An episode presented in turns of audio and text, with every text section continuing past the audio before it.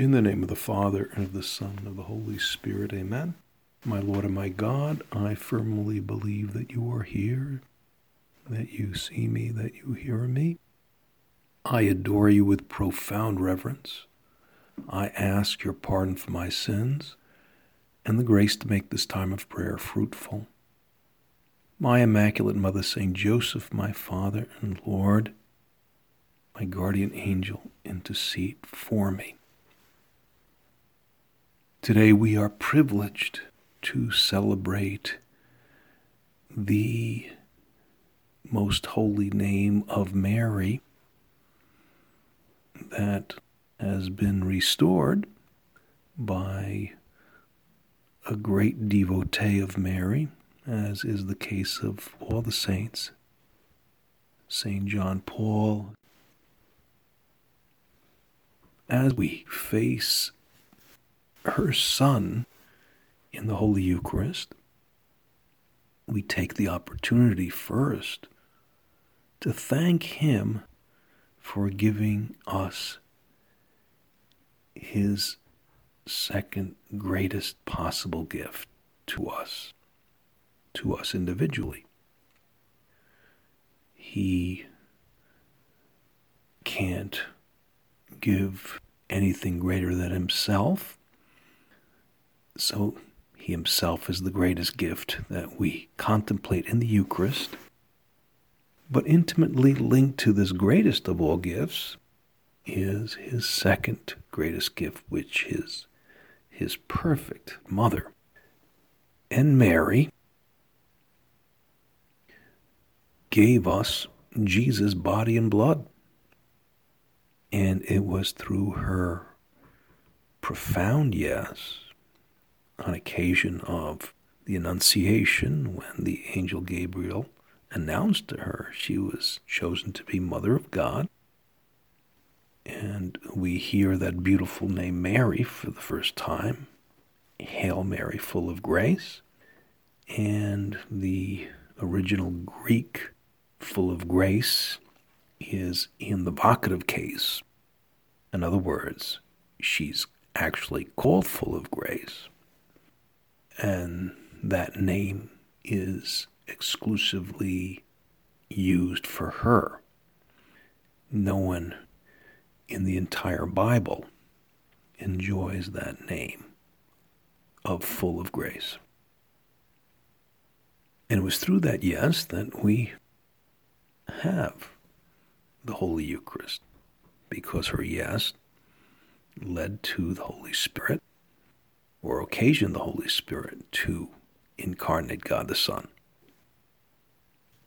How, Jesus, do you want us to see Our Lady, Mary, the woman with that sweetest of names? There's many ways to look at her. But he referred to her when he hung on the cross as mother, when he gave her officially, formally, to each one of us through the agency of St. John. Behold your mother. And he introduces John as her son. She was our mother from the moment of her own conception. But it was in that precise moment of anguish and suffering that Jesus made it more formal that she's my mother.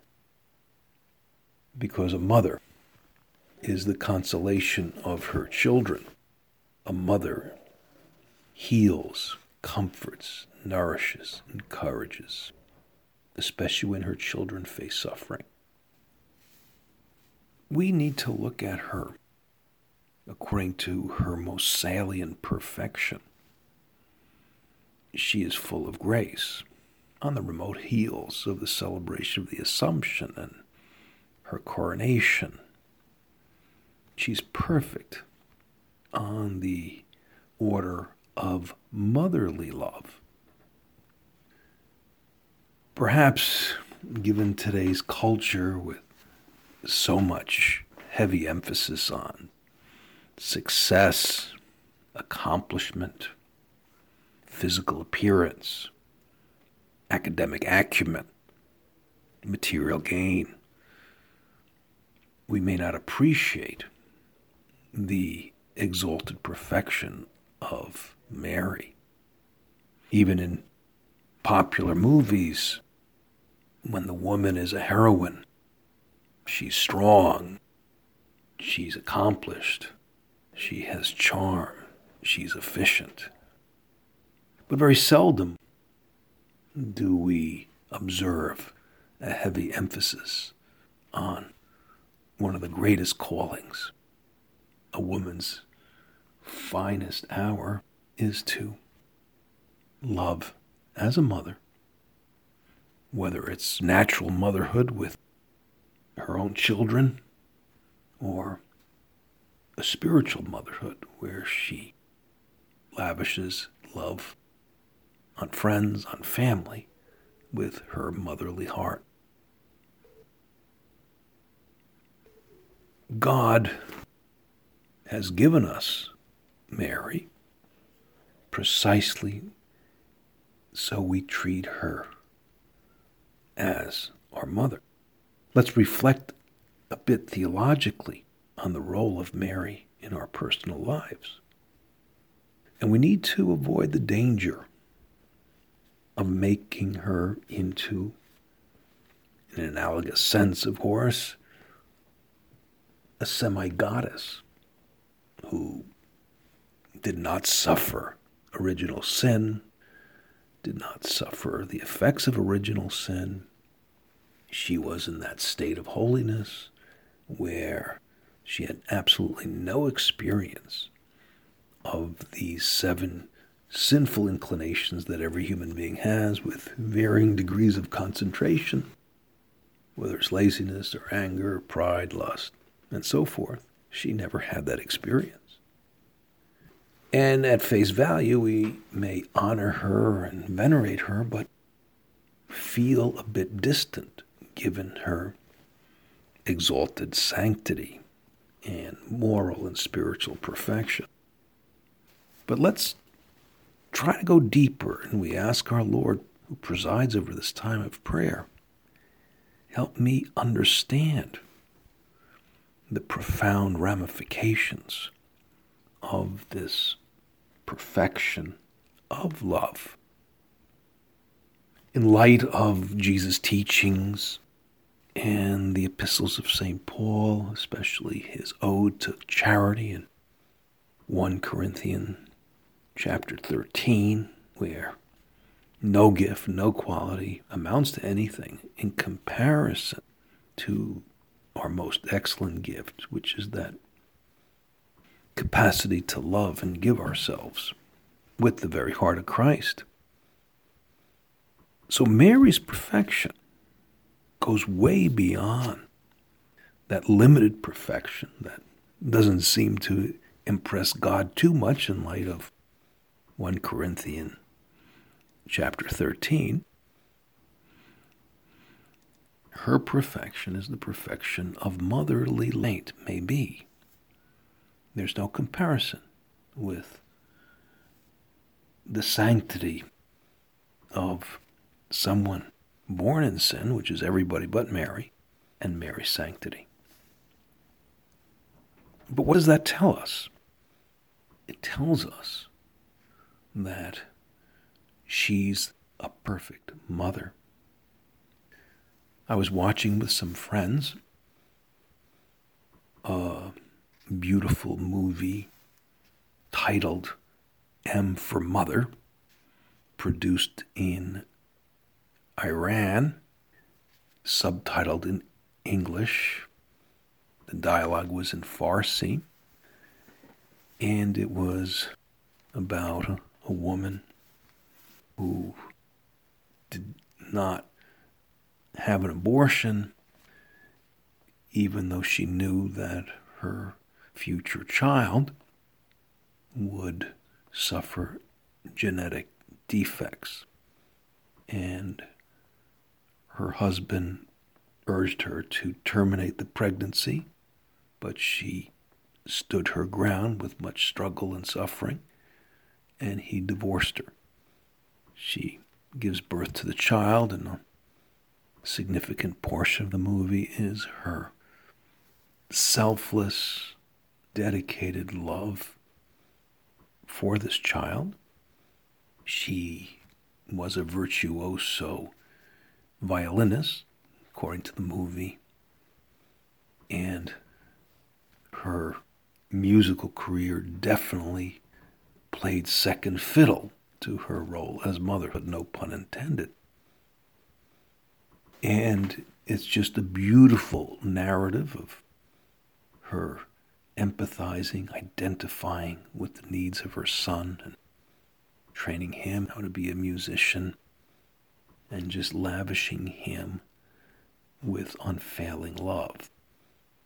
And what enhanced her love for the little boy was his disability. I've seen that in real life. How a mom may have a number of children, but definitely she gives more attention and more love, if you will, to that child who suffers physical defects or even mental defects. These experiences of earthly motherhood, which are always so moving and edifying, we know that from personal experience, give us a glimmer of Mary's love for me, for you. And so we have received this gift so that we deal with her as a mother. We ask the question rhetorically in the presence of Jesus what does this motherhood lead us to? What will she do for us? Will she give us health? Yes, as long as it fits into the greater scheme of her son. Will she make us prosperous? Will she make us popular? will she resolve problems and mishaps and contradictions? Again, as long as it falls within God's plan. Her mission is to give us the very best. She wants to introduce us to her son, unite us to her son. That's the very best she could do. And we see in the Cana event, where she appears for the only time in the public life of Jesus, that she serves as a means, as a vehicle to in- introduce the workers at the feast to her son.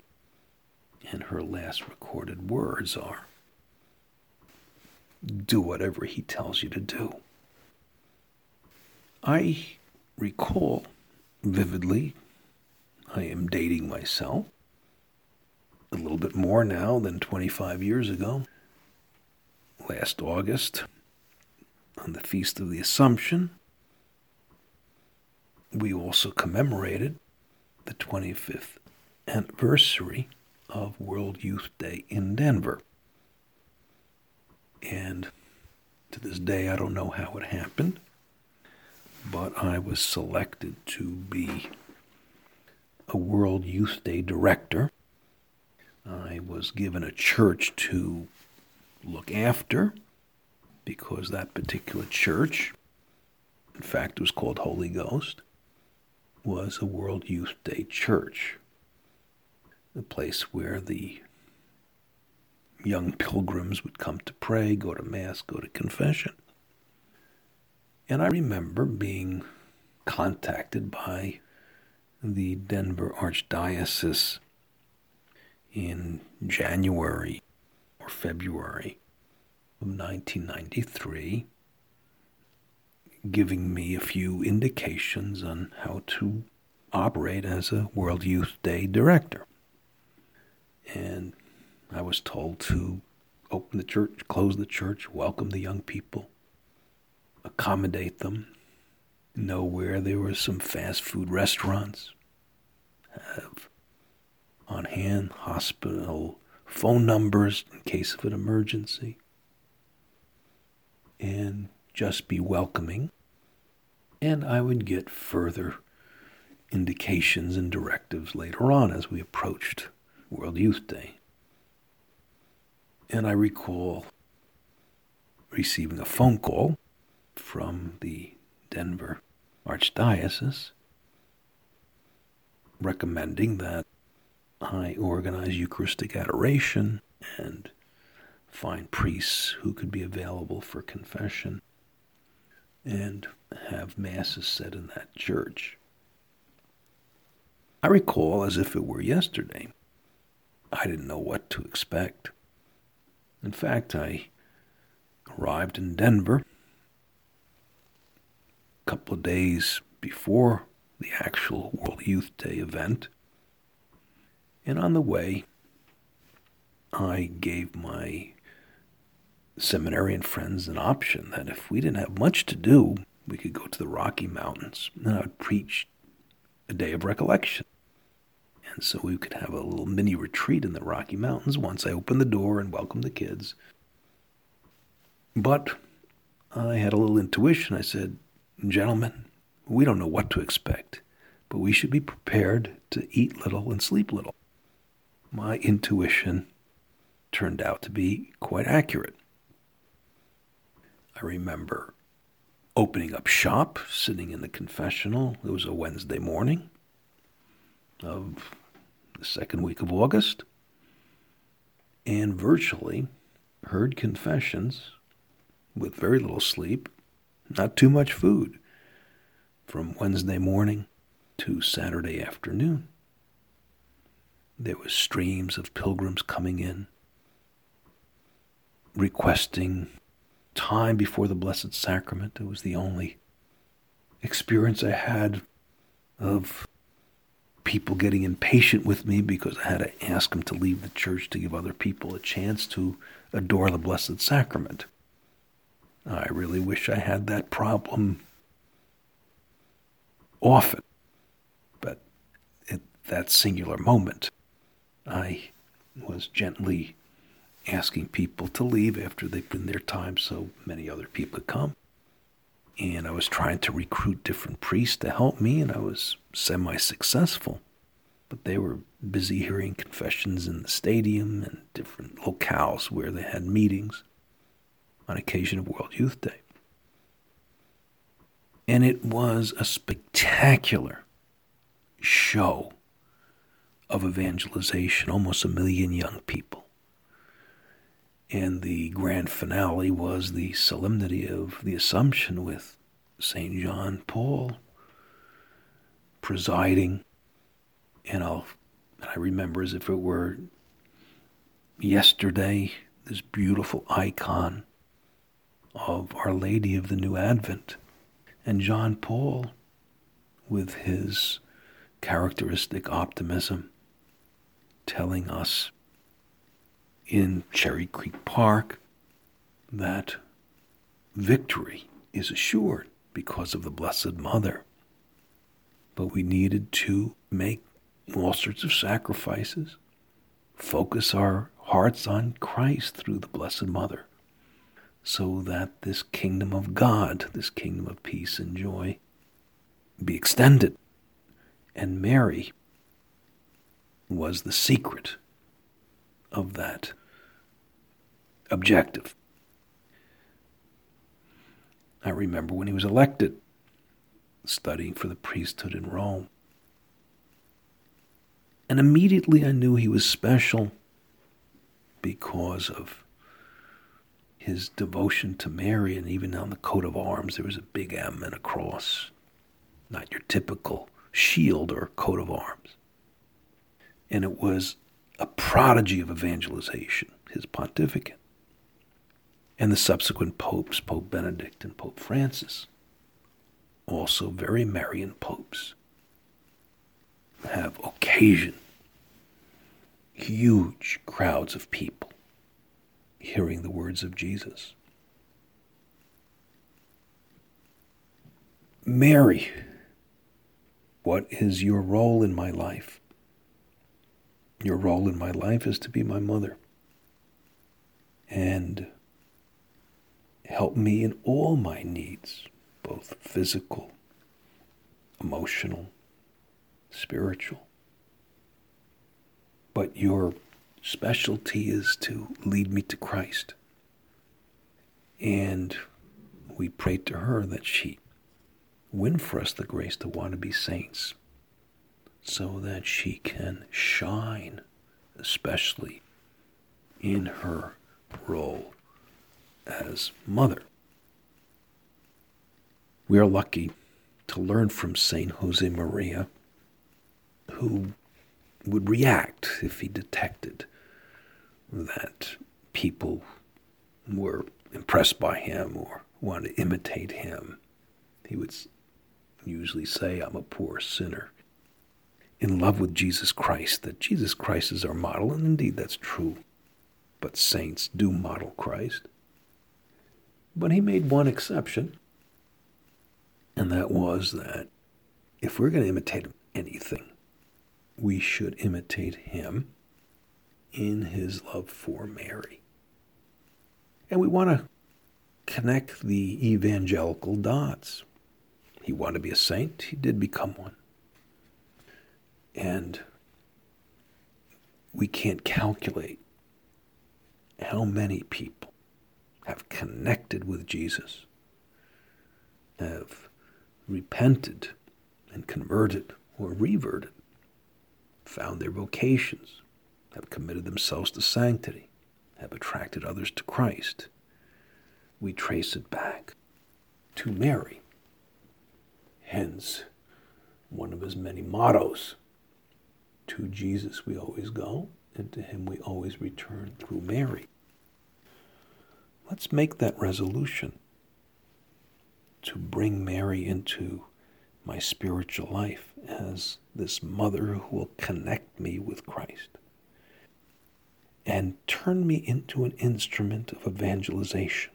There's nothing Mary wants more than that we serve as instruments to attract people to her son.